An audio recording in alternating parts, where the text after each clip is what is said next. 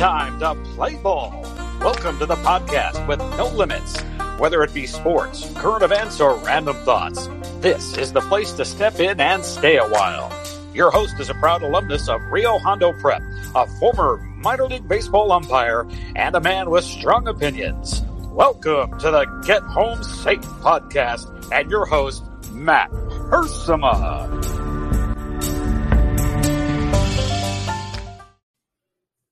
Hey guys, and welcome to another episode of Get Home Safe. It is Tuesday, September 29th, 2020. Thank you for joining us today whenever you're listening to this podcast, the Get Home Safe podcast. Thank you guys uh, for all the support. We are doing things a little different today. We are recording in the morning of the day that we're releasing the episode, which is kind of what we started when we began this whole uh, podcast journey of ours. But what I started to do later on was record the day before and just post it or publish it later, schedule it. But with this new job I'm in, we've had to make some adjustments. I work uh, afternoons into the evening, so it's a little difficult to record uh, the evening time. Uh, so you're going to see more and more of this. And I know for you early risers, I do apologize that we don't have that early morning listening uh, for you as much. But stay tuned because there will be days where we release episodes at 5 a.m. like we have been doing. Uh, but today's episode getting released just before noon on Tuesday, and uh, uh, the interview we did actually was actually done this morning as well. So that's kind of giving you guys an idea of the time frame, how things are operating on the Get Home Safe podcast. Uh, we've been a five day a week show. That may change. I've told you that many times. I'm just going to constantly remind you guys that uh, stay updated with our social media platforms and scheduling and all those different things uh, that we'll be getting into. Uh, today on the program, we're going to be joined by Taylor Dinius. Taylor is a uh, equipment manager at Mount SAC, Mount San Antonio College. He's been doing it a while. Uh, he's a former player of mine when he was in eighth grade, and I was just starting out, kind of coaching and learning how to uh, do, do things outside of playing uh, sports. Uh, his class was the first group of guys I worked with, and just uh, some great memories that we're going to talk talk about. Taylor has two older brothers who played at Rio Hondo Prep as well. Uh, between them, they've they've all won. Seth, his oldest brother, won three titles. his middle brother uh, Jason Dinius won two titles, and then uh, Taylor himself was on the 2005 championship team, the first 11 man team in, in uh, CIF championship team in Rio Hondo history. You've heard a lot of people talk from that. Uh, team, but you're going to get the perspective from Taylor Dinius, who was a sophomore on that team. And we're going to talk a lot about his time in Rio, but also his current job and what he's up to, working at Mount SAC for a great football program there, uh, nationally known what community college football is kind of like, and uh, also some things he does outside of sports. Uh, he kind of helps uh, do some commercials and some technical advising on some equipment and things in uh, some commercials, some Hollywood stuff. So there's a lot to talk about with Taylor. Looking forward to you guys hearing this. And thank you for joining us today to uh, listen to Taylor Dinius. Uh, it was great catching up with him. I've I've officiated games where I've been on the field and he's on the field as a, you know, working equipment manager stuff and, you know, making helmets available and all kinds of different things for his players. Uh, and we always cross paths. Hey, hey, how's it going? Hey, good to see you. Hey, how's it been? About you know, but we never had a chance to really sit down and chat. So great time catching up with Taylor. I think uh, a, a, great uh, way to get our Tuesday going here on the Get Home Safe podcast. Well, a few things first. First off, uh, congratulations to the Tampa Bay Lightning, who won the Stanley Cup final on Monday night, beating the Dallas Stars four games to two by a score of two to nothing. Uh, a big win for them, and and you know what a a, uh, a, first champion really of 2020 outside of you know the Chiefs in the um, in February, of course. But as far as this upcoming year, uh, the hockey they did it. They did a great job uh, having the bubble for for quite some time or the multiple bubbles there in the two different venues, and just really happy to see that hockey was able to uh, to pull it off uh, in moving forward. And the NBA looks like they're going to be following here shortly uh, their lead as far as the NBA Finals starting on Wednesday, and of course today Tuesday Major League Baseball four games, uh, four base playoff games starting Um, those four matchups are the Astros and the Twins. I think uh, they're they're warming up currently, and I think they're getting the trash cans ready there for the uh, Houston Astros here in the postseason. Uh, the Chicago White Sox and Oakland A's they play at noon our time. The Blue Jays and the Rays. So the Jays versus the Rays in the uh, afternoon slate here, uh, and then the Yankees Indians later today. Those are the four games scheduled. I think it's anybody's World Series to win. It's going to be four uh, games today, eight tomorrow, and uh, it's just a crazy time with baseball. You're going to get your fill of it for sure. So lots to watch. Uh, but again, congratulations to the Tampa Bay Lightning and their uh, Stanley Cup final win. Not really a hockey city you think of, right? Tampa Bay, of all places, kind of a place you retire, I guess. But uh, no, the Rays have had some success there, and the Tampa Bay Lightning winning the Stanley Cup final pretty crazy stuff. Uh, awesome to see a, a champion crowned in this crazy world of 2020 we've been in. Since there's been a lockdown and all these other things, it's the first time we've uh, we've seen a champion. So pretty cool stuff. More to follow. The NBA will crown a champion here very soon. The Lakers and the Miami Heat begin on Wednesday, and of course, I just mentioned a lot of the um, Major League Baseball games that are, are starting back up uh, or that will be going moving forward here. So if you're a sports fan, man, you guys got a lot of options, and I hope you pace yourself.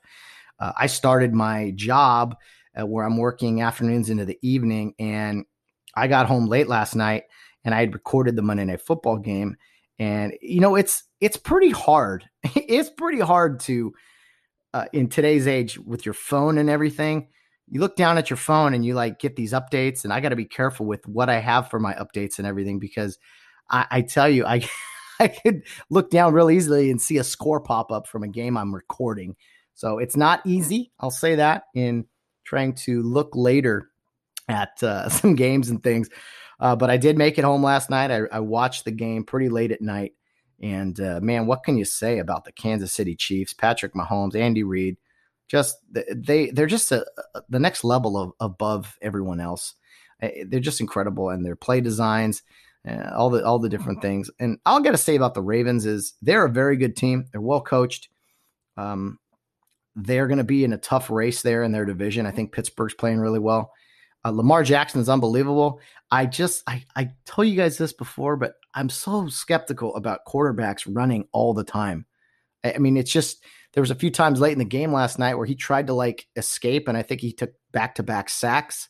And it's not to say that mobile quarterbacks don't take sacks or immobile quarterbacks don't have sacks either, but I just think that sometimes the Ravens depend on on the the running ability of Mr. Lamar Jackson too much, and uh, he can throw the ball really well. He's improved greatly as a passer, but he likes throwing to his tight ends. And uh, I don't know, man. I just think you got to be careful in today's age. The more hits you take, even if it's just you're not hit very hard, but just you getting taken to the ground. Um, now that said, you live by the sword, die by the sword. I, I get, I totally get the whole um, making things happen and making plays, and it's a new age in the NFL. Uh, but man, you got to be careful running the football in, in, the NFL because all it takes is one ankle tweak or one uh, push out of bounds, whatever the case is. So uh, I know it's it's uh, evolving evolution of, of the game of football, but in the NFL, I just think it, it may not be sustainable. I, I really don't I really don't know. So that said, it's not like Lamar Jackson can't pass. He's a very good passer. Uh, but when you compare the two, Mahomes and and um, Lamar Jackson, man, it's night and day. But you can honestly say that with Mahomes and anybody. Any, I mean, Mahomes is just next level. He's he's going to be around a long time, and um, I think he'll set every record there is, and, and probably have a few more Super Bowl titles in his future. So that was fun. Finished that game pretty late at night and got to bed and decided, well, let's do an interview uh, in the next morning. And that's when uh, Taylor and I kind of did our interview today. Um, but something else I started up again recently was my rideshare driving. For years, I was a Uber Lyft driver. That's what I did full time. And I obviously did that until my uh, baseball season started. College baseball for four months was kind of my priority then when I was officiating football and basketball. It wasn't a bad gig. It was kind of cool. But that's exactly what rideshare driving is. It's a gig. It's tough to do it for, you know, full time, but I was trying to for a while. Uh, but one thing, you know, not to get into politics and everything, but not, you know, something about uh, rideshare driving is, is the wonderful state of California. They they like to change everything. They try to put their hand in everything, and they try to take something that is a gig, the gig economy, much like a, a musical performer showing up and, and playing a gig at a local business or whatever. Um, California wants to like make gig workers like full time employees and everything, and that that's just that's not why you do gigs. That's not why people drive for Uber. All right, I talk to a lot of Uber drivers. I'm on all the Uber driver uh, forums and everything. Uber and Lyft drivers want their freedom. They don't want to be told when to drive, how how little, uh, you know, a minimum amount to drive. They, they they don't. Most drivers have their own jobs, and to the people that don't have other jobs, kind of like I did, if you think Uber is going to make you rich or something, you are you you're you you really got to get your head checked because Uber is is a gig. It's part. It's like it's not even part time work. It's just whenever you can fit it in. People do it to make a little extra money. I currently use it on my way to work. One of the great features with Uber and Lyft is that you can put it on destination mode. I put destination mode on my uh, work site and I leave a couple hours early and I may not get any rides, but any rides that I am sent are rides generally in that direction. So I try to make 20 bucks or something on my way to work. All right. But there's this push, uh, you know, last year specifically about, you know, Uber and Lyft drivers, we want rights and this and it's like, dude, what I don't understand when you sign up for something, you know what you're getting into. You know that you're not making much money at it. You know what what the working conditions are. And then you try to like change it and be like, I deserve better.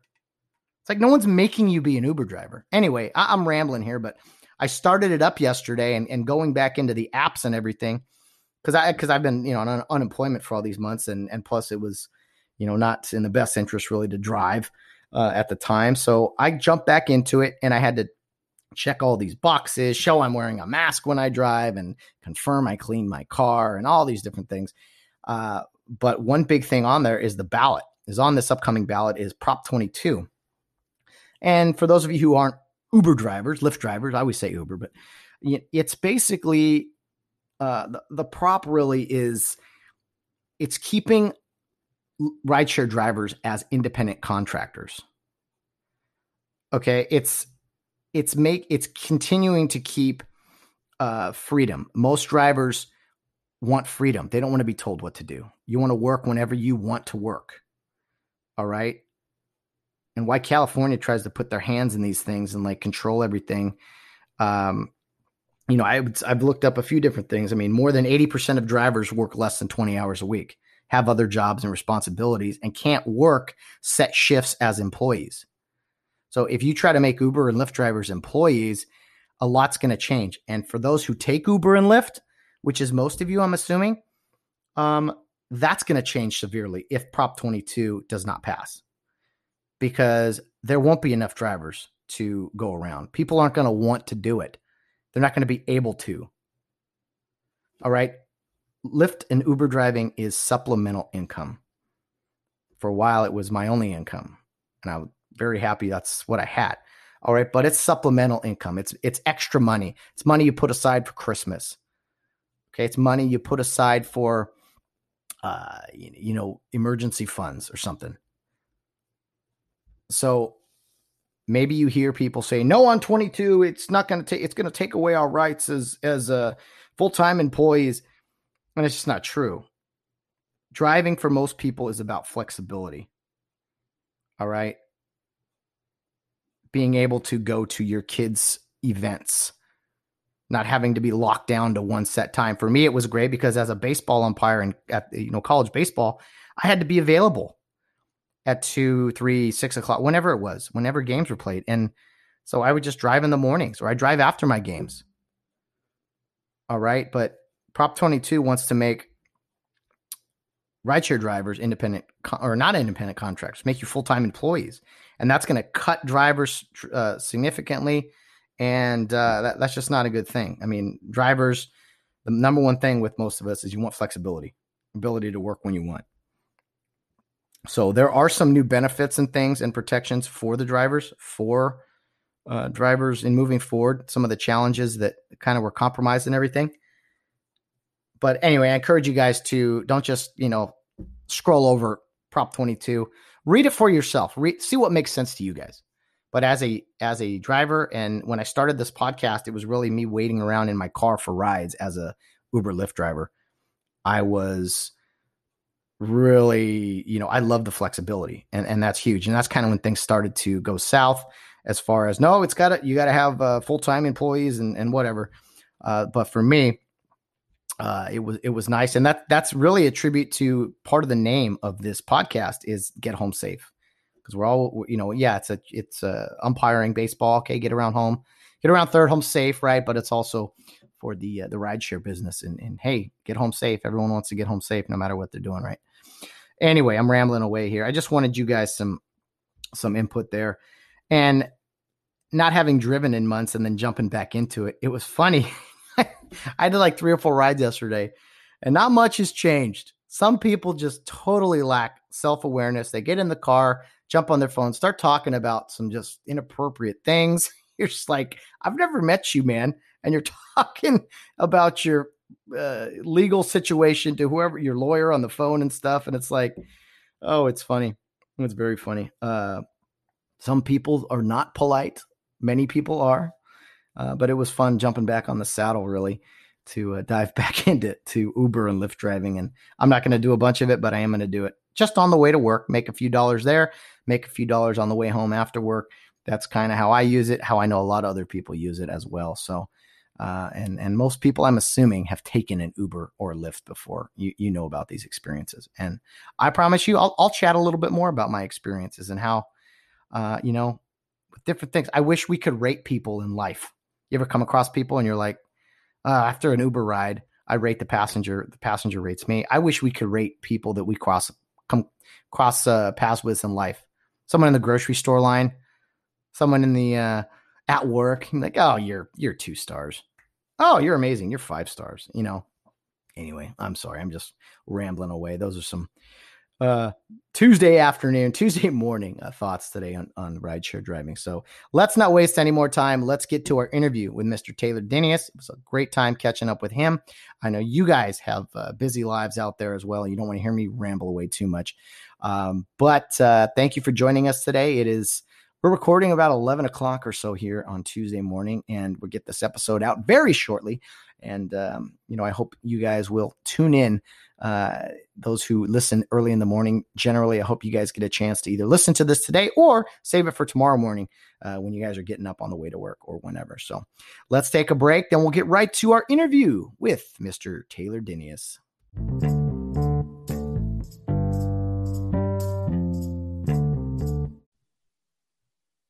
Okay, joining us today on the program is Taylor Dinius. Taylor Dinius is a member of the class of 2008 from Rio Hondo Prep.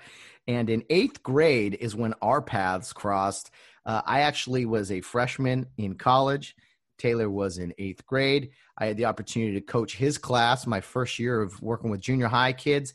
And it was a really good time, some great memories there. Taylor Dinius is a proud member of the Dinius family. All the Dinius brothers uh, have multiple championships uh, on Rio Hondo Pro football team. So we'll get into all that, talk about his days playing football, his brothers playing football. Uh, but today we're also going to discuss Taylor's current job as an equipment manager at Mount San Antonio College, also known as Mount SAC in Walnut, California. Uh, and just get into kind of what all that entails. And uh, it should be a lot of fun. I'm looking forward to catching up with Taylor Mr. Taylor Dinius, welcome to the program. Hey, Matt. Thanks for having me. Man, great stuff. It's uh, good to see you. It's been a long time. Usually, when I see you, uh, I'm wearing a, a weird looking striped shirt, and you are in that Mount Sac uh, polo, uh, working with equipment and everything. So it's nice just to us have a conversation and not have to go about our, our duties during a college football game. Definitely. It's, it's always good to hear a, or see a familiar face uh, at those games. And yes, tensions are usually kind of high when we uh, when we meet up. I did forget to mention that, but Taylor and I, I, I was officiating college football uh, junior college football in California here, and uh, I had a few Mount Sac games, and I would uh, I'd look and be like Taylor Dinius, and you'd be like, "What, Matt Hurstman?" And so it was just funny that uh, what started with him in eighth grade when I was, you know, a freshman in college, and then grew into this, "Hey, we see each other at football games" thing. Do you remember the first time we kind of saw each other at a at a Mount Sac game? Were you were you surprised that you happened to know one of the referees? I, I was, and I I mean I knew you were into uh, baseball, but I didn't know you were doing JUCO games. Um, so yeah, I don't know if I was more surprised to see you or you were more surprised to see me. well, I knew uh, you would excel at whatever you ended up doing, Taylor. Like m- many of your classmates.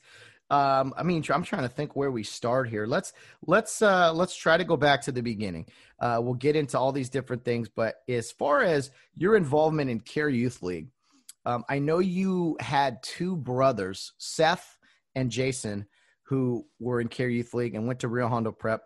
Uh, two great football players at, at Rio. Uh, and we'll get into that uh, Rio in just a second. But tell me about your Care Youth League days. Did you get started uh, just because your brothers were in and, and they had a pretty big head start on you, right? So, what was that like kind of being a young kid in Care Youth League?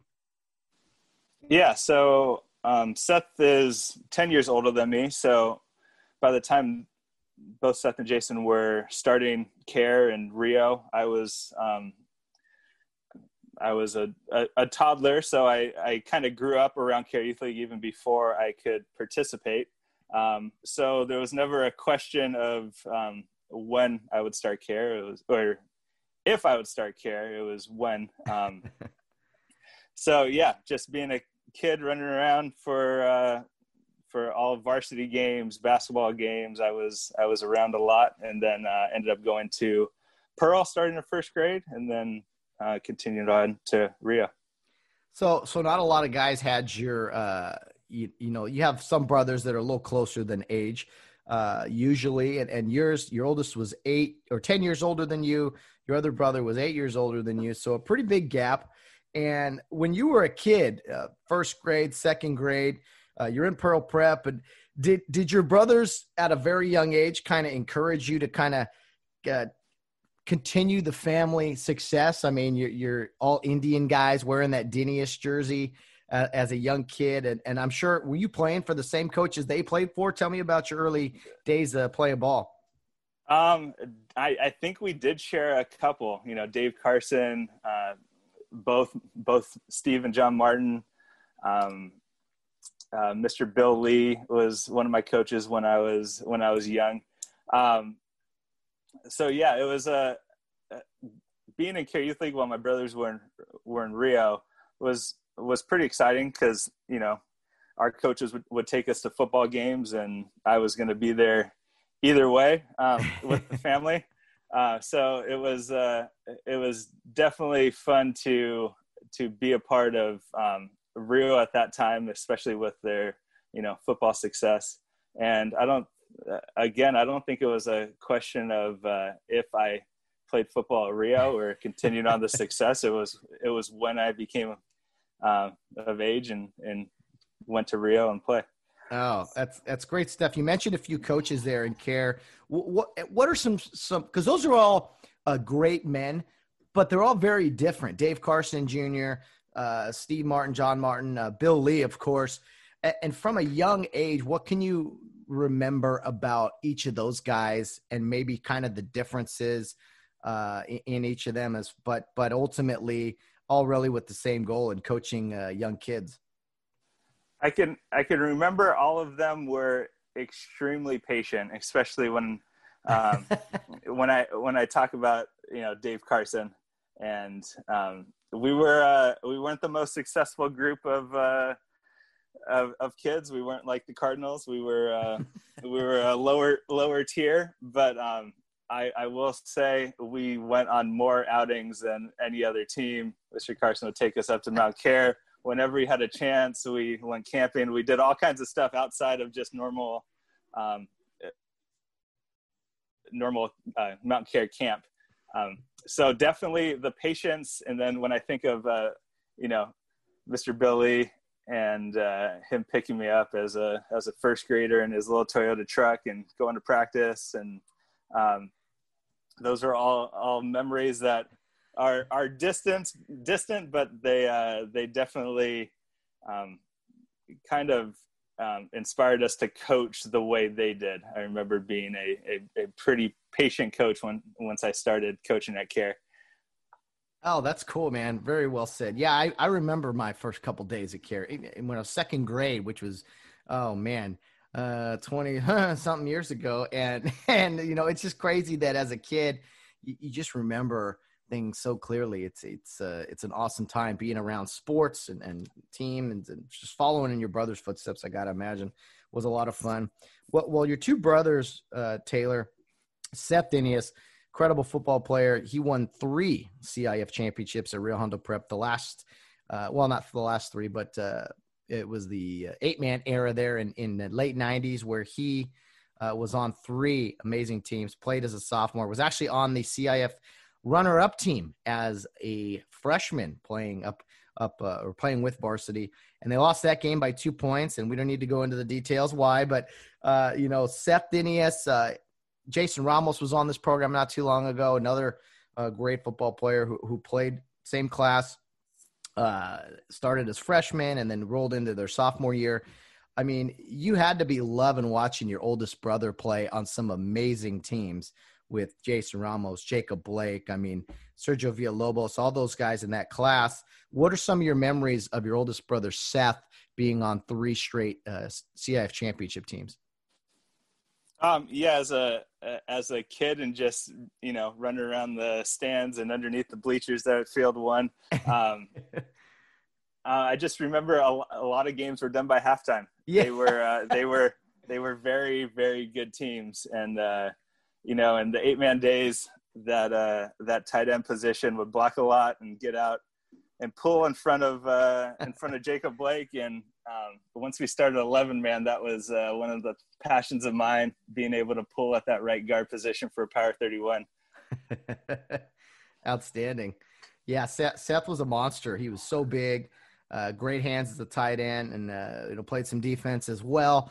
Uh, so many names uh, from that time uh, that just really stood out to me as a kid watching those guys play as I was kind of in junior high at the time and just like, man, I, I want to do this someday. Well, uh, your other brother, Jason, actually played up in the playoffs as a sophomore, and he was able to be on a team with your brother Seth. Uh, Seth's last CIF championship and, and Jason's first, really, because Jason did one, win another one his senior year. Uh, is there a picture somewhere of, of Jason and Seth kind of holding the trophy? I mean, two brothers winning – uh, being on the same team, that had to be pretty special for the family. Oh, definitely.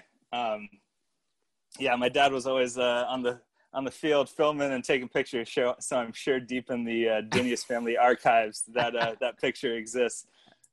Yeah, yeah, no doubt about it. Uh, man, uh, you guys, great family. You guys, so so kind and like I said, great football family. Uh, yeah, I, I remember your dad walking around with a camera all the time. Uh, and and then Jason being on that as a sophomore, uh, 99 things didn't go well, but in 2000 Rio came back, won another CIF championship, and Jason was a, a senior leader on that team. Uh, did really really well, um, just playing ball, playing offense, playing defense, but also you know being being a leader. And I got to kind of tag along with that group of guys as a sophomore and be a, a tackling dummy in practice, especially for Jason who blew me up a time or two in practice. but anyway, uh, what are you two brothers up to now these days? Uh, it's been a long time since high school, but uh, what are each of them doing uh, doing these days? Uh, yeah, so Seth um, has two kids and is a general manager at a, a commercial plumbing company in Burbank uh, called VHL. And Jason um, just had his second second boy, so um, and lives up in San Francisco and is actually an athletic trainer for St. St. Ignatius up uh, there in the San Francisco area. Um, so they're both both both doing well. Very cool. Oh man, that that is awesome stuff. Glad to hear it. I, I remember seeing Jason a few times when he was uh, working with uh, Cal Berkeley, I think, uh, in their athletic training program. Uh, so yeah, that's awesome that he's up there in the Bay Area and doing so well. A couple kids now between everyone in the Dinius family. That's got to make make things fun. Uh, Uncle Uncle Taylor, how's that ring sound? That's a good ring to it. It's good. Apparently, there's only uh, you know, there's already three uh, three boys in the next generation and one girl. So we'll we'll we'll see how many boys uh, how many more boys we get here. well said. Well, uh, my best to both of your brothers. It's uh, it's really cool. Six CIF championships between the three of you. Seth with with three being the show off, and then uh, uh, Jason being on two teams. One of those being a team with Seth, and then you, of course, on the 2005 team that we've actually talked a lot about here on the program. We've talked with Will Tarico, Nick Gonzalez, of course, uh, Bill Lee, who you mentioned, my brother Sam Hersema multiple times. Uh, Kevin's car. Let's see, Kevin's Kevin's on the team. I'm trying to remember. I know no, he's your Kevin's class. wasn't. No. Kevin's was not okay. He was, but it's your class, and so uh, we we just we we'll talk we'll talk about that in a second. Your CIF championship there, but but let's first ask about your eighth grade days. Uh, you know, it's a fun time of life, junior high. You're excited about looking forward to high school, but there's something special kind of about your eighth grade year. And that year, you go into eighth grade and you come across this guy, Matt Hersema, who's a, a freshman in college. And it was me, Todd Carson, uh, Bill Ritter, I believe, um, Dan Lawrence, a fun group of guys. I had a blast that year learning uh, about all the things that I did not know as a coach, like thinking you knew it all and then like, oh, you don't know anything. Uh, what can you tell me about that eighth grade year, Taylor, uh, and and maybe some of your teammates, uh, Kevin Scarpio, Jeff Boyle, uh, you know, uh, Austin Napolitano. I mean, there's so many, too many to name. I don't want to leave any out, but just tell me overall about your eighth grade year. Yeah, we had a lot of uh, for a Rio Hondo Prep class. We had a lot of uh, of boys in that class, um, but we were very we were very diverse in our both in our athletic skill and our um, just our demeanors. We were a wide range of uh, personalities um, in that in that class. Uh, so coming out of seventh grade year, we had Mr. Mr. Randy Johnson as our coach, and we figured he would cruise with us to our eighth grade year. Um, but due to due to some things, he had to go get an athletic training job at, at Oxy. So um, we were kind of up in the air for a little bit. And here comes uh, these two young guys, Bill Ritter and Matt Hersema, um, to uh, to to guide our uh, our young class. oh, you poor guys. so I, I, w- I will say we um, for the summer though we did have Todd Carson uh, for that summer coaching us, and um, I think I, I think he guided most of us in our hatred for for baseball um, for sure. That's right. I forgot about so, this. uh, uh, let's let's say so much to the point that our class was the first one to uh, break away and start the uh, men's volleyball program at uh, at Rio because of our hatred for baseball. no, if I remember, it's been a while, but if I remember correctly, you guys went to this like four week long uh, Mickey Owen camp Mick, or something? Mickey Owen baseball camp in uh, in Branson, Missouri, or out in Missouri. Traveled cross country, got there. Yeah, we were there for about a week and a half through Fourth of July, just playing baseball. Oh man, non nonstop baseball. Practice all day, play all night. That's just crazy, huh? Interesting. You know, I, I love my friend Todd but he we were his first class and he he has some ideas let me tell you he's very creative they don't all go well though i tease him all the time like oh this is a todd carson idea for sure uh, more often than not he has great ideas that, that the kids enjoy that's i do remember you guys coming back and us kind of meeting you guys for the first time later that summer as we were going into the school year and all you guys talked about was at mickey owens camp and how it, it, it, wasn't it wasn't the greatest experience while we are in it but looking back man it was it, it was fun. That's great stuff. Well uh, we well speaking you know we kind of did some other outings and things uh, with, with uh, you guys and one of the things todd liked to do is uh, ride the bikes to the beach and whether it be there and back, it was a pretty tough day, even for us college age kids. And Todd was always pushing guys, uh, not only the kids he coached, but the guys he coached with. So we were riding our bikes to the beach and back. And I remember, I think when we were in junior high, we rode all the way to San Diego. But, uh, well, you showed up, Taylor, and you didn't happen to have a bicycle. And everyone else was riding bicycles, but you still wanted to be a part of the the outing and you brought your rollerblades and that doesn't sound like such a bad idea but when you're rollerblading 20 plus miles down to the beach. Uh, it didn't have a pretty ending.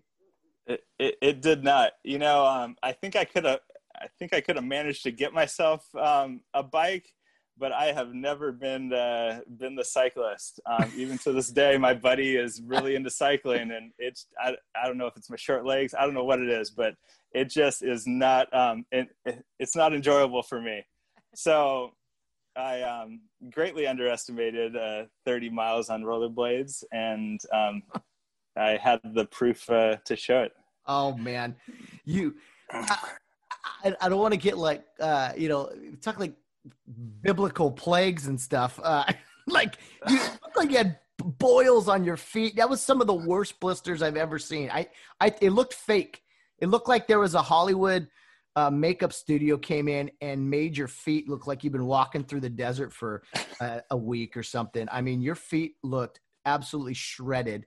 And if you guys think about it, I mean, I don't know when the last time any of you guys listening put rollerblades on, but now try to imagine that doing that 30 miles. I mean, how far into the trip did you realize, uh, hey, my feet are hurting pretty bad? So yeah, so we were going all the way to the the end goal was Dana Point, um, which is quite a bit south. Oh, but yeah. mi- I, I would say midway. Um, I was cruising with the middle of the pack for quite a while there. There was a there was a slower pack on the bikes, and I was cru- cruising cruising for a while.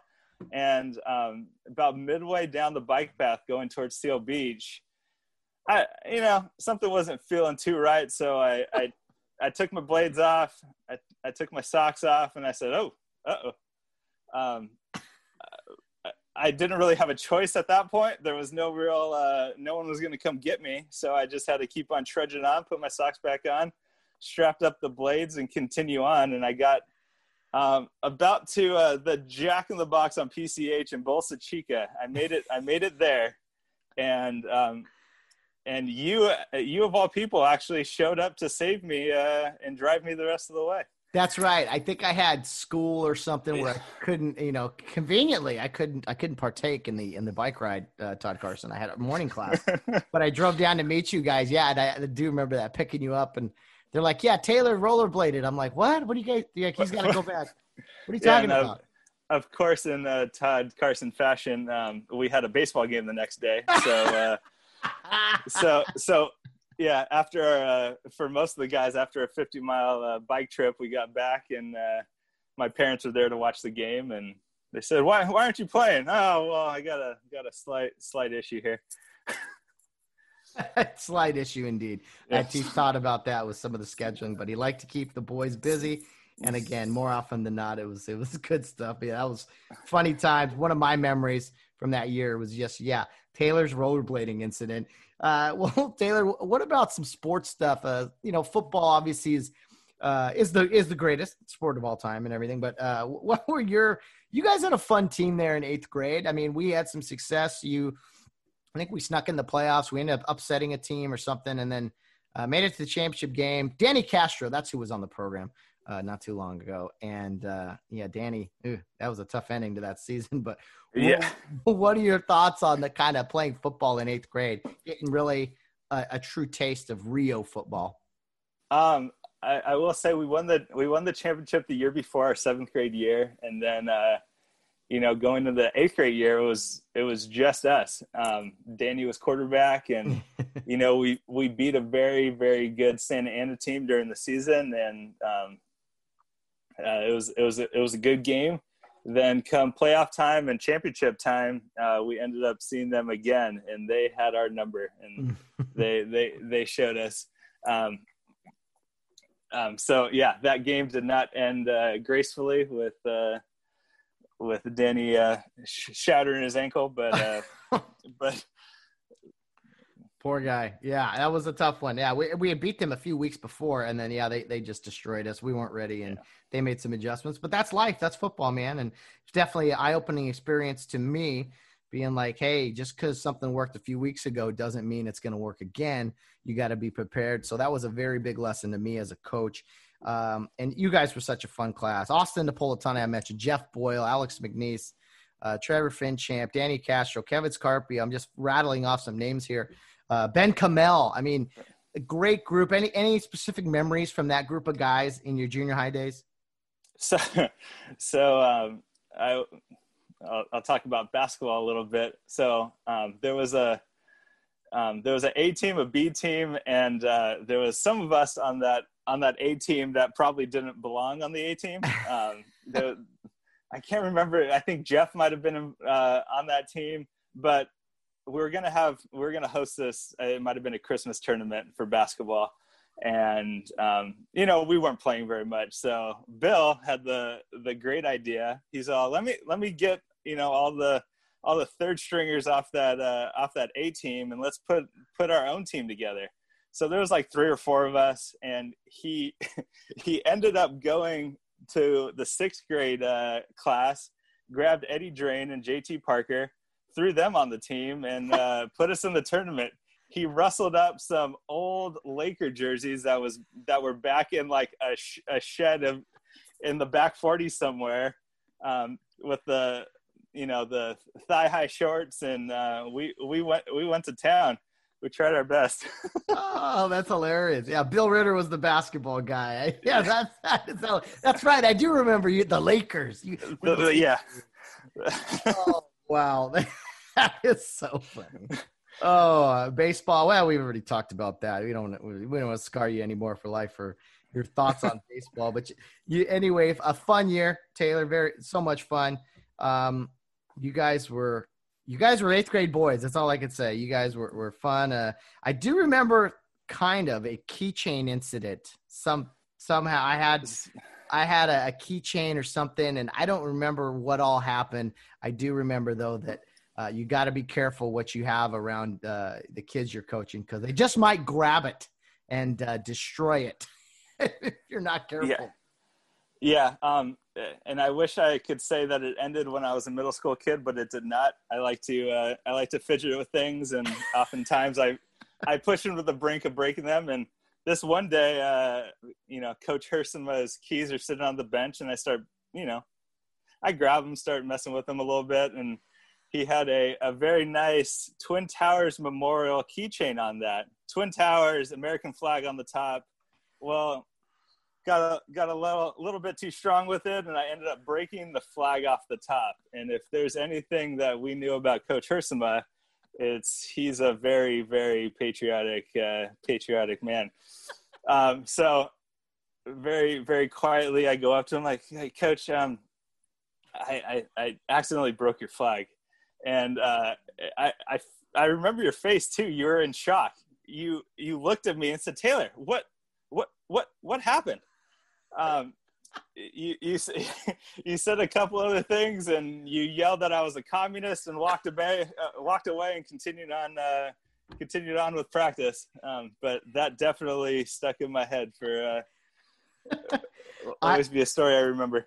Oh my lord! I hey I well I I apologize for probably overreacting. And and yes, I used to. I, I I really thought it was justified when I was a when I was a kid too. I was like, yeah, just, I completely deserve that. Oh my goodness, I, I, I did throw that word around quite a bit. Uh, oh my goodness, that's so funny. I'll laugh about that all day today. Uh, yeah, I really liked that keychain, Taylor. That was like sacred, sacred for me. Oh well. I'll I'll find another one. Funny stuff. Well, well, you get through eighth grade despite, uh, in spite of having, uh, you know, Coach Matt and Coach Bill. And uh, tell me about your high school days, Taylor. What was the experience at Rio Hondo Prep? What was it like for you? And and did your brothers kind of give you a heads up, like, hey, high school is a little different. Uh, there's a lot ex- expected of you. Uh, was it kind of what you expected in going in? And kind of what was your overall experience? Um, definitely. I mean, I knew there would be a lot of um, a lot of discipline there, and um, change our mindset on some things. You know, when I was a when I was a kid, my uh, you know my brothers, especially the oldest, uh, got into his uh, fair share of um, uh, of uh, trouble, uh, should I say, at at Rio. So I was, um, l- luckily, um, I'm personally a little my personality is a little bit a little bit different than Seth's. I'm a little less uh, hot-headed, so I was able to duck and dive through uh, Rio High School um, unscathed. Let's say. it's a different experience for sure. I mean, people uh, who don't know about it, you try to explain it to them, and it's it's difficult. But Rio Hondo Prep has a you know very high standard for their students. Uh, they they want you to succeed and you know kind of have, have your uh, hand in everything, whether it be sports or music and obviously education, all these different things. So they just want you to stay uh, real busy. And yeah, there's some policies here and there that you look back on, you're like, ah, but you know, I think overall, Rio seems to have the, uh, you know, our best interests at heart, at least for oh, ab- my thought.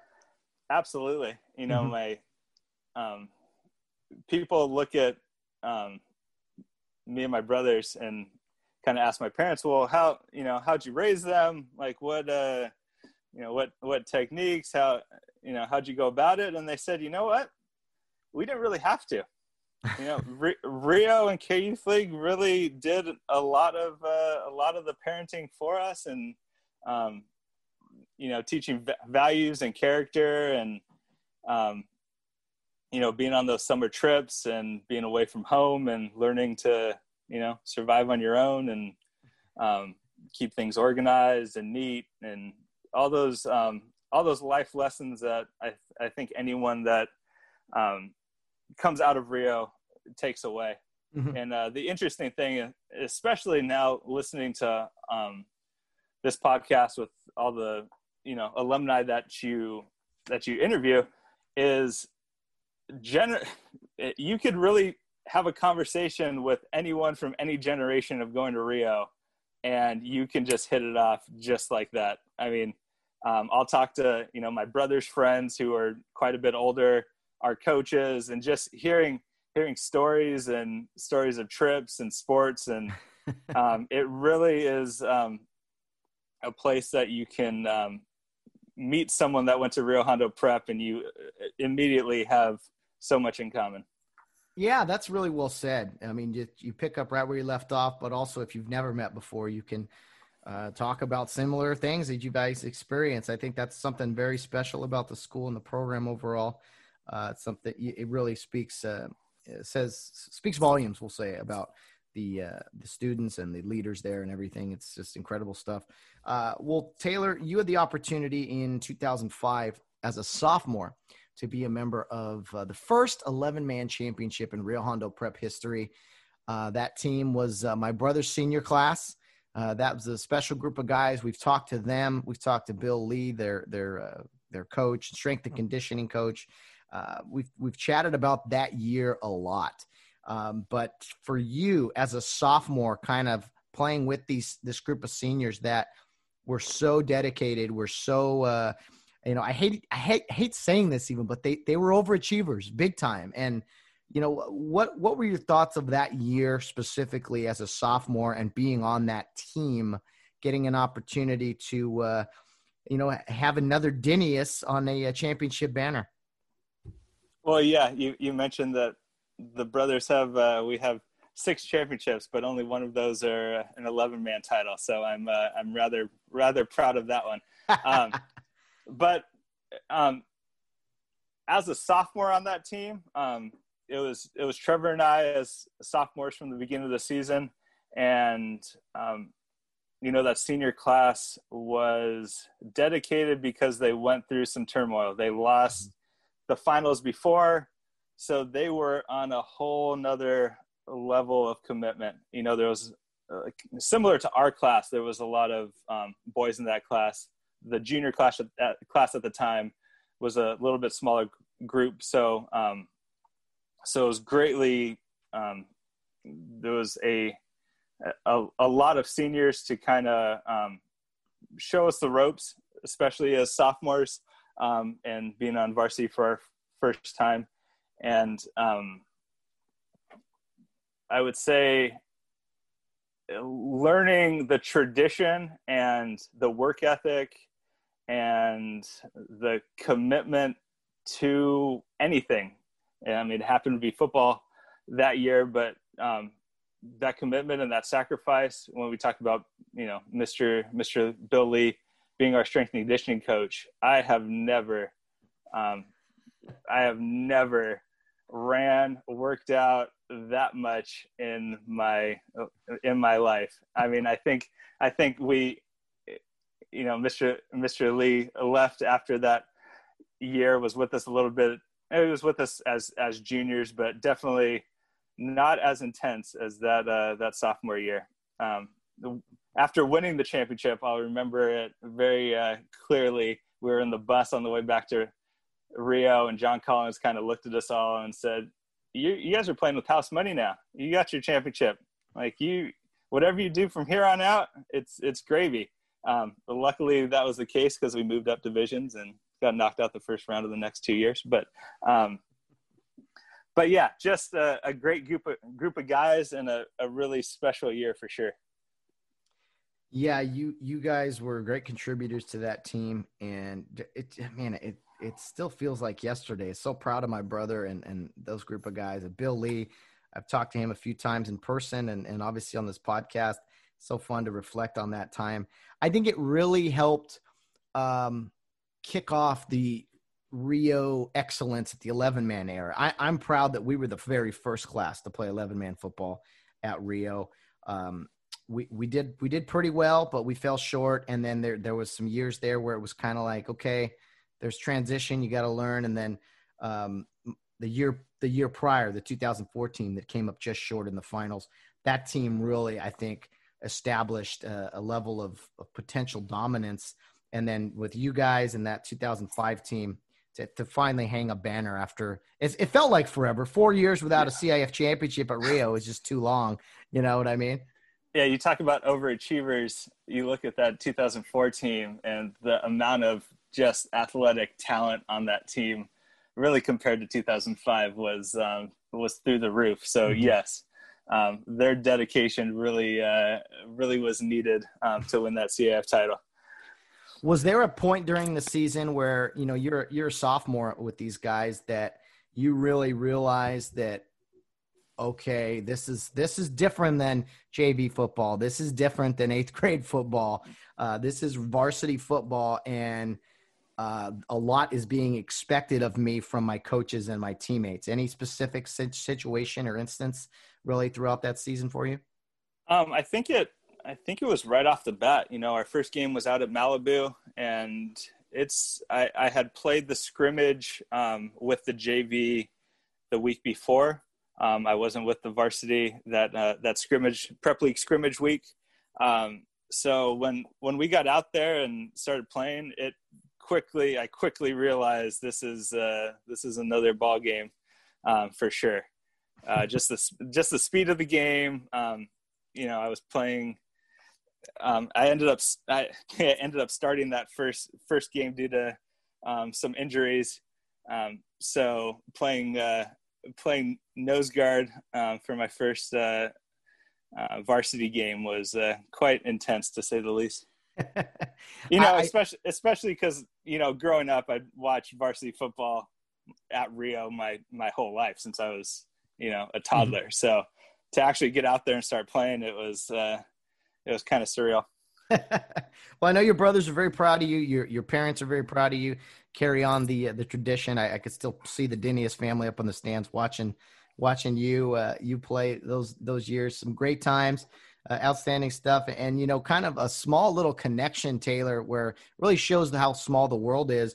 Um, our our mothers actually worked together, or at least crossed paths in their work. Uh, my mom worked for Bank of America for a long time and uh, your your mom. I don't, I don't, know how long she worked for B of A, uh, but I do remember they worked together, and my mom telling me, "Yeah, I, I work with Mrs. Dinius. I see her," and, and, it's just crazy to think that. You know what? Uh, the world is really small, and it's just crazy stuff when you when you hear stuff like that. Yeah, I think we I think we knew each other for a long time before we even realized, or um, or our moms realized that they worked together. Um, yeah, because my mom was more out in the field working on ATM machines, and your mom was more in the office and uh, on the corporate side of things. So. Uh, very cool. Very cool. So, I mean, yeah, this again, uh, so many memories, so many thoughts you think about uh, in looking back, and yeah, just uh, just amazing stuff. Well, let's talk about after high school, uh, Taylor. Uh, you know, unfortunately football ends, uh, sports ends, high school ends, and that's a good thing. But at the same time, a lot of the things that you're never going to do again um, uh, are behind you, and you're like, man, wh- what now? So, what ultimately took you in the direction that you're currently in with uh, the athletic training department? Did that just did you stumble upon it? Did you uh, take a few classes at college and and think to yourself, oh, this would be a good fit for me? Did you try something else? Uh, go another direction? What was kind of your story? Yeah, so I um, I went to Mount Sac. So I'll go back a little bit. Um, my Jason ended up um, interning at Mount Sac in 07 when I was a senior um, as an athletic trainer for the football program.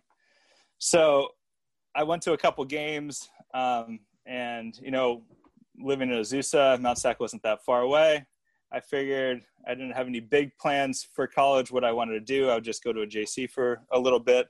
Um, so my freshman year of college, go to Mount Sac, um, start trying to figure out what I truly want to do. Um, I looked at some law enforcement, um, law enforcement routes. Um, I took a couple classes. Still, still nothing really until um, I was actually hanging out with um, Kevin Scarpio one day, and he's uh, and he was also interning at that time as a Mount Sac student for the athletic training department. He said, "Why don't you just why don't you reach out to?" Um, at the time, his name was Pop. His nickname was Papa Pete, which was the equipment manager at Mount Sac for football.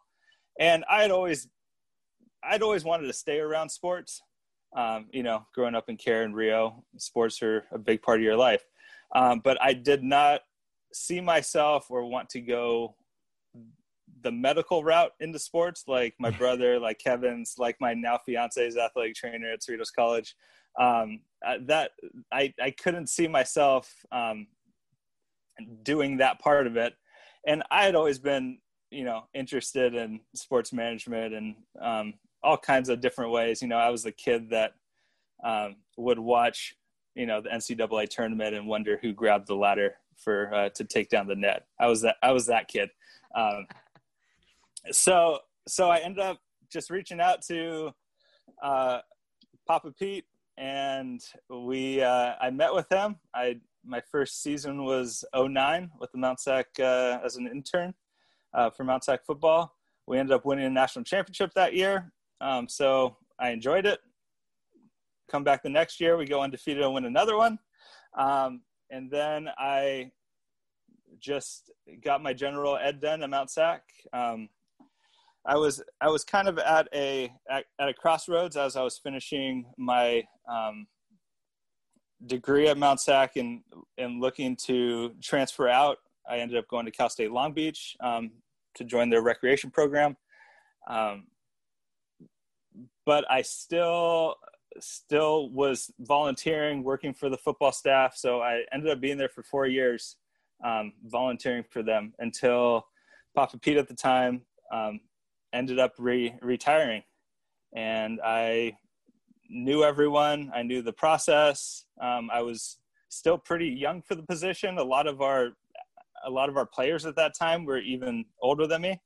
Um, but I applied for the job and I got it and so I've been there seven years now, full time, and have have seen a lot of uh, a lot of athletes come and go, a lot of championship teams, and it's been uh, it's been really fun. So take me into kind of the everyday uh, work life of, of the type of work you're doing.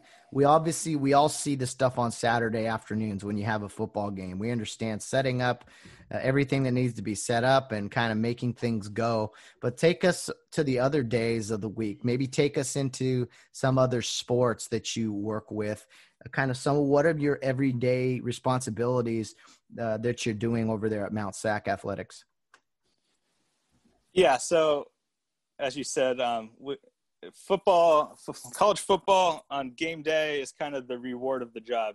Um, we we work a lot throughout the week. Um, we do some of the uh, some of the not fun duties. You know, a lot of laundry, um, a lot of you know repairs on helmets, um, facility jobs. You know, uh, keeping track of you know the sanitation, the facility, and sanitizing equipment, things like that. Um, we're also in charge of ordering all the gear. So anything you see on a coach, an athlete um, on the field, or just at practice, we're in charge of that and maintaining um, those inventories and just um, a, a, anything equipment as a whole um, we're responsible for. Um, being at Mount Sac, we're fortunate in that we have four people in my position. Um, I'm currently working in the stadium. Um, so I take care of football, track and field, and cross country, and all the special events that come with uh, track and cross country at Mount Sac, such as the Mount Sac Relays, cross country invitational. Um, so again, with those uh, with those teams, just uh, a lot of laundry and a, um, a lot of laundry for sure. How's that new stadium at Mount Sac? It looks pretty cool. It's it's unbelievable. It, yeah. So um, over the last four years, we've been building a new um, stadium facility at Mount Sac at a price tag of close to a hundred million dollars, um, with a local bond and also um, a lot of support from our administration. And so the stadium was set to open this year, which is a bummer um, that uh, COVID hit and we haven't been able to fully uh, christen christen it yet. Um, but beautiful, beautiful facility, and we're actually at Mount Sac building a new gym, aquatics, and uh, student wellness center that's going. That's construction's already started. Luckily, with COVID and students being off campus, they've already started that construction. So um, a lot of stuff going on um, with the facilities for sure. Man, that's that's really cool stuff. And and if you can tell me about football, I mean, Mount Sac is known for their football program. They're nationally known, uh, national championships, state championships. They're always in the mix. They get great athletes, have a great coaching staff. Um, what what what are your thoughts on really being there on game day and uh, especially when you first started and seeing like I mean, because some people are like, oh, it's junior college. But when I was officiating, it always jumped out to me. I was like, oh, you can call this whatever you want, but there's some pretty amazing talent out here, some Division One talent. Uh, they're here for a reason. But uh, I just remember being, yeah, college football, uh, even it's JC, is just totally different. So, any specific kind of memories or, or moments really where you kind of understood, man, this is a big deal. Like, even though it's JC, it's college football. Yeah. So when uh, when Jason was athletic training uh, intern, I went to a game, like I said, in, in high school, and I was just blown away. Like it, it was, it was unreal. I mean, I think it was an overtime game against El Camino, and you know that was the, at the height of Mount Sac and you know SoCal um, junior college football for sure and it was just incredible to watch. So when I started interning and I walked out for that first game, and I was, you know, around the athletes and around the team, it's it it's it's hard to explain because if you've ever if you've never seen a junior college football game, it's it's it's a sight. It's it's on the verge of being chaotic and out of control most of the time. Um, a lot, a lot, a lot of fights, a lot of fights involved. But besides that, just great, great athletes. You know, Bruce Bruce Irvin was on that team in 09 and he's been in the NFL for going on 10 years now uh, with the Seahawks and the Raiders. Um, so a lot of great athletes have come through. It's fun to uh, see those see those athletes move on to the next level and you know see them on Saturdays at Utah or UCLA or SC. Mm-hmm. Um, just I mean, we treat it as a stepping stone for them. We want them to get out. That's what the goal is: is to get to a Division One or um, you know a D two where they can get their education paid for. And football provides a great opportunity for that to happen. Definitely, and you know, Bob Jastrab is the head coach there. He's been there a long time. He does a great job. I remember he was one of the coaches I always appreciated working for because uh, as an official, you know, you're going to have your disagreements. You're going to have your mess ups too. And when Bob was always someone you could communicate with, he would be, he would be fired up but not out of control. You know, he had control of his guys too, which is something I always appreciated. Uh, legendary coach there. Uh, and, and, what can you tell me, Taylor, about really some of the uh, you're dealing with 18, 19, 20 year olds, you know, who go to you because they need things, I'm sure. Or even coaches. Coaches, I'm sure they're focused on winning a game. I'm sure they can be I don't know another term except needy. What you got any stories of of players or coaches kind of uh, being a little demanding from you or maybe asking some stupid questions? I don't know, just anything. Uh, there um, stupid questions are uh, are not hard to come by um, on a, at a junior college uh, on a junior college football team.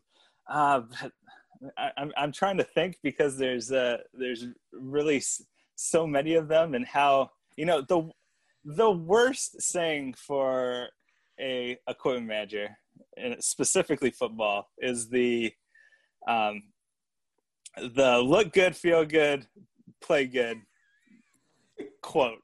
Yeah, yeah. So you know we're we're at a junior college. Our you know our budgets are our budgets are limited. We could you know uh, my my first um, priority is to keep our athletes safe. And uh, that's not always um, the priority of the athlete themselves whether it be sh- whether whether it be you know smaller shoulder pads or a different face mask or helmet. Um, so so there's a lot of uh, there's a lot of back and forth with what is safe and going to protect them and what is just there for aesthetics and to look good. I totally understand what you mean. I don't know how many times we had to tell players, uh, cover your knees, please. Put your knee pads over your knees. Uh, you know, stuff like that. Uh, stuff hanging out of the jerseys, uh, mouth guards. I mean, everything's got to be cool these days, right? Uh, for whatever reason, I, I can't imagine because that's the thing. If a guy does get injured, you know, they're going to go to you. Hey, you didn't protect him. Well, it's like, well, maybe you didn't wear his stuff right. Yeah.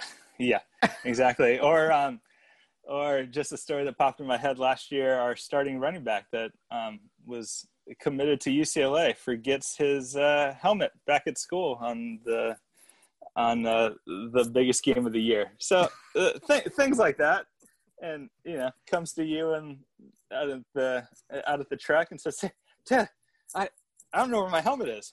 Uh, like, oh, well, great. And, and, and yes, it's my job to fix those problems, but um, that's typically not a problem that you, uh, you, you want to hear or have. Makes you think back to the days when you're a kid or playing in high school where you have to carry your own stuff and like be responsible. It's like, you almost think, man, did you not ever do this stuff before? Did someone carry it for you? Like, come on, man. How do you forget your helmet? That's unbelievable. Oh, you might need that thing.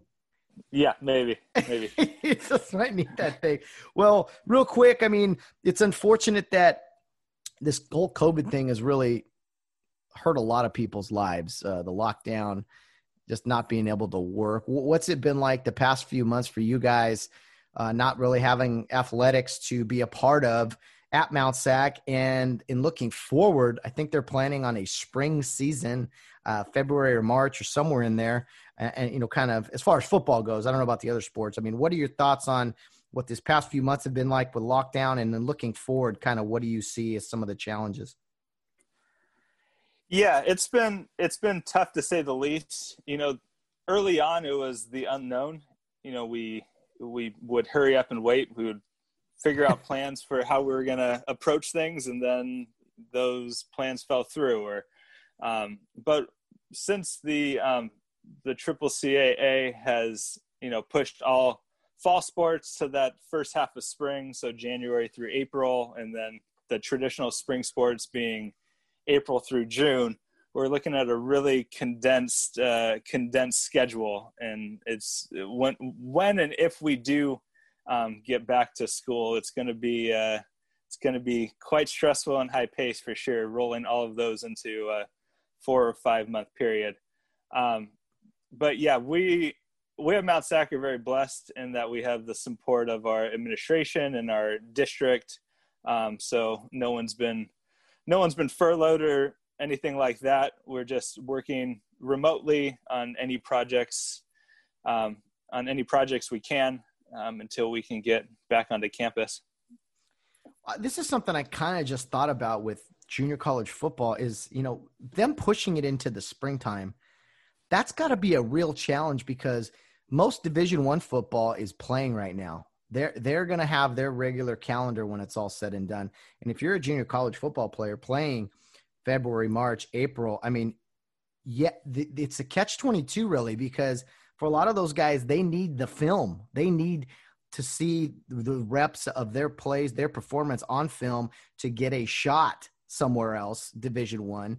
But at the same time, you're kind of running the risk there also of getting hurt where college football division one level or, or, any level i mean if you finish in april you're going to have to turn right around and start another season basically in, in the, in the summer right after. So it's got to be tough for those uh, football players in junior college again needing the film needing uh, to get on film uh, their freshman or sophomore year. But ultimately that like you said the goal is to get out of there and to get to division one or other levels so isn't that a challenge really for guys Absolutely. I mean, we have a lot of guys um, that are sitting home wherever they're from, Florida or Virginia, just waiting, just waiting to, you know, their plan was to come out to California and play football. So they're just waiting till we open back up and um, come out here. But a big, and yes, there's definitely, I think there's health questions both with a limited um, off season going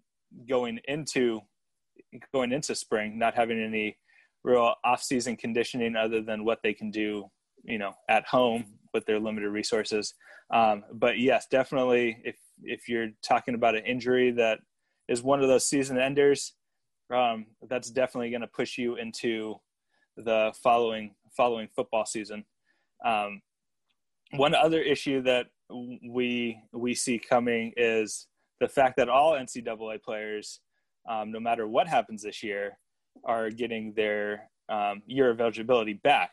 Mm-hmm. So if you look at all the high school players coming in, um, not getting, you know, there being less room on um, scholarships at those at those other schools because no one's no one's ending their senior year or leaving because they get another year.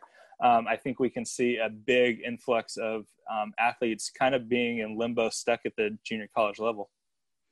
That's really well said. I, you know, well put. And think about, you know, a potential logjam really with seniors going into college and guys at just different levels. It's always a trickle down effect. There's always something going on, and uh, it's going to be a real challenge for uh, football players uh, here in Southern California, especially moving forward. Uh, I know the uh, the best guys will rise to the top, and, and whoever handles it best is gonna is gonna be the most successful. Um, eh, but as far as uh, really looking forward for for Mount Sac Taylor. What are some of the goals uh, that you're currently at? I'm sure you enjoy your time right now.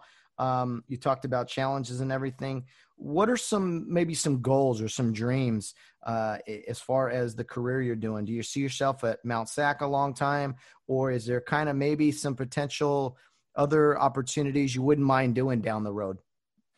Um, yeah, the interesting thing about um, being in the position that I am at a junior college is, um, and in the junior college system, is our benefits are great. Um, our salaries are good compared to you know other, even even like Division One and professional teams. If you're not a head equipment manager in charge of you know all sports, um, their assistants' salaries aren't aren't great. You have to travel. Um, it's not really conducive to having a family life for sure. So um, while it would be fun to um, to push and go to a go to a bigger college, um, I don't see that in my in, in the cards right now. Um, but at Mount Sac, like I said, we're building a lot of new facilities um, and have a lot of support from um, our board and our administration. So I, I do see a lot of possibilities to grow mm-hmm. in not only in the athletics um, part of things, but our kinesiology department and um, possibly in um, event services and facilities that that route for that whole um, that whole new athletic complex because it's a lot of square footage, it's a lot of moving parts, um, and we will need someone to uh, to manage it in time. So that's my that's my short um, my my short answer to my career goals. Yeah, well, but, you know what? Oh, go ahead. But I will say, yeah, Mount Sac is a, a great place to be. Um, so I, I don't do not see myself leaving anytime soon. it's uh, you know, it seems like they're doing a lot of right things and they're heading in the right direction. Uh, yeah, the athletics has always been a priority there, and it's not the case in other places.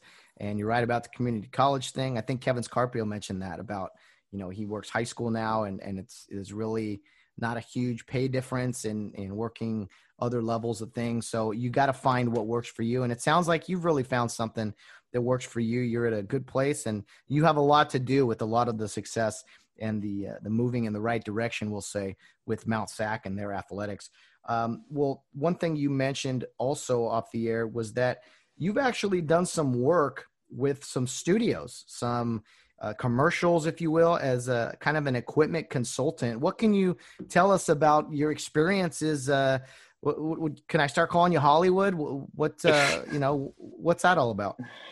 Um, yeah, so I've had the opportunity um, through through someone um, that my old supervisor, Papa Pete, had um, to work uh, with commercials and TV shows um, in in Hollywood as a uh, football equipment consultant. So I pretty much do the same thing I do in my in my day job.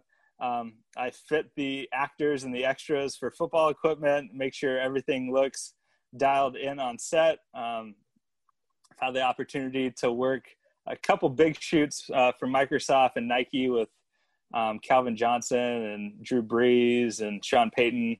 Um, some of those have been uh, Adam Vinatieri. Some of those have been really, really fun to be a part of. Um, had an opportunity to work uh, for Key and Peele um, a while back and Modern Family and the show Blackish. Um, but it, it, it is a it is a fun and um, eye-opening experience, I should say. That is that is so cool, man. Uh, kind of behind the scenes, making making the magic happen, uh, if you will. Uh, very cool stuff. Uh, I don't know about driving. Well, did, did you have to go to Hollywood for all this stuff, or was there some kind of off offsite locations? Uh, typically, we're, um, I mean, some de- depending on the scene. We were down at Qualcomm for for a shoot. Um, oh, okay. The old StubHub um, Center and Coliseum for another one. So we, and also um, a lot of junior colleges, College of the Canyons, uh, Long Beach Veterans Stadium hosts a lot of shoots. Um, so just anywhere they could get a hold of a stadium or a field that they they see that fits uh, what they're trying to accomplish in the shoot. It, it's always fun for me being having been around all these different community colleges and other uh, universities here in Southern California and, and seeing that, uh, you know, anytime you see a commercial, I'm like, oh, wait, where is that? Is that Cal yeah. State Fullerton? No, that's College of the Canyons. Oh, that's LA yeah. Valley. Like, uh, you know, they try to make it seem like it's this other place. And it's like, no, I know where that is. I know where that is, Hollywood. Don't don't try to pull a fast one on me. Um, yeah. You, Long, oh, go ahead. Uh, uh, Long, Beach Veterans Stadium. That's Fansville right now. Yeah, I saw that. Yeah. Dr. Pepper. I was For like, Dr. wait a minute. Yeah. yeah. Do, do you think this is something you will continue to do uh, down the road, even on a part time basis or anything? Oh, definitely. Um, yeah. The the guy that I work with, um, he owns a company called Hollywood Football Headquarters, and he has a lot of equipment that he rents out. So there's a lot of a lot of work to be done to you know paint helmets um, to specific colors for the shoots. And uh, and he he rents them out. And then with those contracts he's also able to get coordination jobs. So he actually coordinates the football scenes the the plays that are going on and then um, has ability to hire me on as an equipment manager on set Awesome. Well, if you ever need a referee to come stand around and uh, you know do nothing like we you guys think we normally do, I'm all in. Uh, whatever you need. Well, all this equipment, Taylor, you've had to uh, keep track of and uh, you know get get to the athletes and everything. But uh, I guess recently, I didn't talk to you about this, but recently there was a piece of equipment that you uh, was rather important, it sounds like, and uh, in a recent engagement. Congratulations on that with the the young lady. Uh, what can you tell us about uh, getting engaged? I'm very happy for you. Uh, it, it, it was exciting. It, definitely, definitely, definitely exciting. Um, we were set to set to be married um, in May, which uh, unfortunately did not work out, mm-hmm. and we we have not done the done the whole eloping process. So we're we're pushing it we're pushing it for a year. Um, so we have a, a, new date set in June. Um, but yeah, trying to uh, keep track of a wedding during a pandemic is uh, um, quite taxing. I would say. I bet, man. Well, you said she's an athletic trainer. Yeah, she's athletic trainer for Cerritos College. Okay, sports. So just a, sports family you're gonna end up uh, having here. I, very fitting, very fitting. I think that's that is very awesome. I wish you nothing but success uh, to you and to her. That it's been amazing, really catching up with you, chatting about uh, sports from a little different perspective, which is something I always like, kind of behind the scenes and things like that. Any any uh, parting thoughts, Taylor, as we kind of wrap it up? Anything you wanted to bring up or anything? Uh, not too much. Just appreciate what you're doing. Um, it's good to hear hear about and from people that you know are in the in the past. And you think, ah, oh, man, I should reach out to him and just you know grab some lunch and catch up. You know, it's it's been a while. So That's I appreciate man. you for doing this. Oh man, I appreciate the time. Uh, it was nice to talk with you rather than just passing each other at a football game. You know, each having yeah. to go do our own stuff. So, uh, really cool stuff. Uh, thank you. Uh, so many good memories. Eighth grade for you. You're high, watching you in high school, seeing you uh, as an equipment manager and the athletic field, uh, and now all grown up and engaged. I mean, this is awesome, dude. So I wish you nothing but the best. Thanks for coming on today. And yeah, let's let's talk real soon or get together sometime soon. That'd be great. Definitely, definitely. Thank All you. All right, Matt. you got it, man.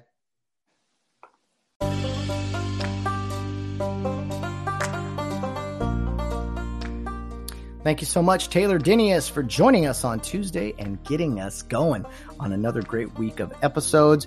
For those of you who have not tuned in recently, we had a fun episode with Brian Earls yesterday on the Get Home Safe podcast, a college football official. Be sure to check that one out. But also, thank you for joining us today to listen to Taylor Dinius and hear some stories, some memories really of the days at Rio Hondo Prep and also uh, his career as an equipment manager in the college uh, athletics world. And uh, nothing but continued success, Taylor. Congrats again on the engagement. So much fun uh, chatting with you. My best to your brothers, to your parents, to the family. Uh, great people, the Dinius family, and uh, hope to chat with you again very soon. Well, guys, tomorrow is Wednesday, and of course, Wednesdays mean Bill Barnes on the weekly Wednesday weigh in. Bill Barnes is a retired police officer and a retired college baseball umpire. He's here every single Wednesday. We've had some logistic issues recently where we had to move things around, but Bill's here every Wednesday, our only weekly guest. Uh, we've been recording with Bill on Tuesdays and posting usually on Wednesday morning. However, tomorrow there are some changes to the programming. Uh, we are going to have the Bill Barnes uh, weekly Wednesday weigh in, but what we are going to do is Bill and I are going to record actually Wednesday morning, very similar to what you heard today with Taylor and I recording Tuesday morning and then getting the episode out on uh, Wednesday, probably around noon, give or take, is is the time frame. Uh, main reason we're doing that is the presidential debate. I know Bill's going to watch it and have some opinions regarding it, so he'll be watching the presidential debate Tuesday night and then he and I will kind of talk about that. Uh, a lot of the things that were uh, we saw on Tuesday night uh, in our in our Wednesday episode. We're going to try to record Wednesday morning. Grab some coffee and uh, just get after it. If you have questions for Bill, I've already seen a few that were sent in. Make sure you send in your questions. Email us um, questions, comments, whatever uh, by tomorrow morning, probably around eight or nine a.m. And uh, they should be able to be read to Bill in a timely, timely manner. And uh, we'll talk about it all. So if you have any questions or comments from the presidential debate on Tuesday night, be sure to email us with your thoughts, your questions, whatever, and we'll we'll try to get to all that. So that's kind of a rundown as to what Bill Barnes and I have in store for our weekly Wednesday weigh-in. Uh, we might make adjustments later on, but for now, with Bill's work schedule, my work schedule, we're going to put out an episode on Wednesday about noon. He could always get called into work. He has his new security job and he's kind of on call all the time. So things could change, but please bear with us. Know that Bill and I are working out our schedules. And if anything else changes uh, on this program, one thing I want us to have is the weekly Wednesday weigh in with Bill Barnes. Whether we record on a Sunday, a Monday, whatever, we want to put out an episode on Wednesdays for you guys. Uh, the, the, Bill Barnes fan club I know is growing. He's not for everybody. I'll, I'll warn people who've listened to this show uh, and those who have not listened to the show, I should say. Bill Barnes is a little extreme, very strong opinions, has some heavy language. Um, you may not agree with everything he says. I sure, I certainly don't. I agree with a lot of what he says, and I usually open up, uh, you know, my my thoughts and, and, opinions a little bit more on Wednesdays as well, because uh, you know, you, when in Rome, if you're with Bill Barnes, how could you not? So that's the plan be sure to uh, send in questions to Bill if you have any. And uh, looking forward to you guys joining us on Wednesday. As always, there's many ways to follow the Get Home Safe podcast. Our Twitter handle is Get Home Safe Pod. Our Facebook and Instagram page is Get Home Safe Podcast. And our email address is Get Home Safe Podcast at Yahoo Com. We've received a few questions already for Bill Barnes and myself, but that's where you uh, can reach us. The best place to keep everything organized. But if you contact us through social media, that works too. The main reason for social media is for us to promote our episodes, to tell you who's coming on the program the next day, kind of some topics we're gonna we're gonna discuss, and also give you guys a face with a voice. Really, we also post our episodes there just so if you're scrolling through Facebook, you can be like, oh yeah, the Get Home Safe podcast had a uh, episode out today. So that's why we do those things. But if you want to reach out to us through there, uh, by all means do so. Give us a like on Facebook, uh, give us a follow on Twitter. We'd greatly appreciate it. Also, additionally, at the bottom of the episode notes, you can see there is a link for a voice message. If you want to have your voice heard on the Get Home Safe podcast, you don't really have time to do an interview, you can send in a voice message, much like a caller calling into a show. We can play that uh, recording and then answer accordingly. It is a one minute limit, so have your topic of information ready to go.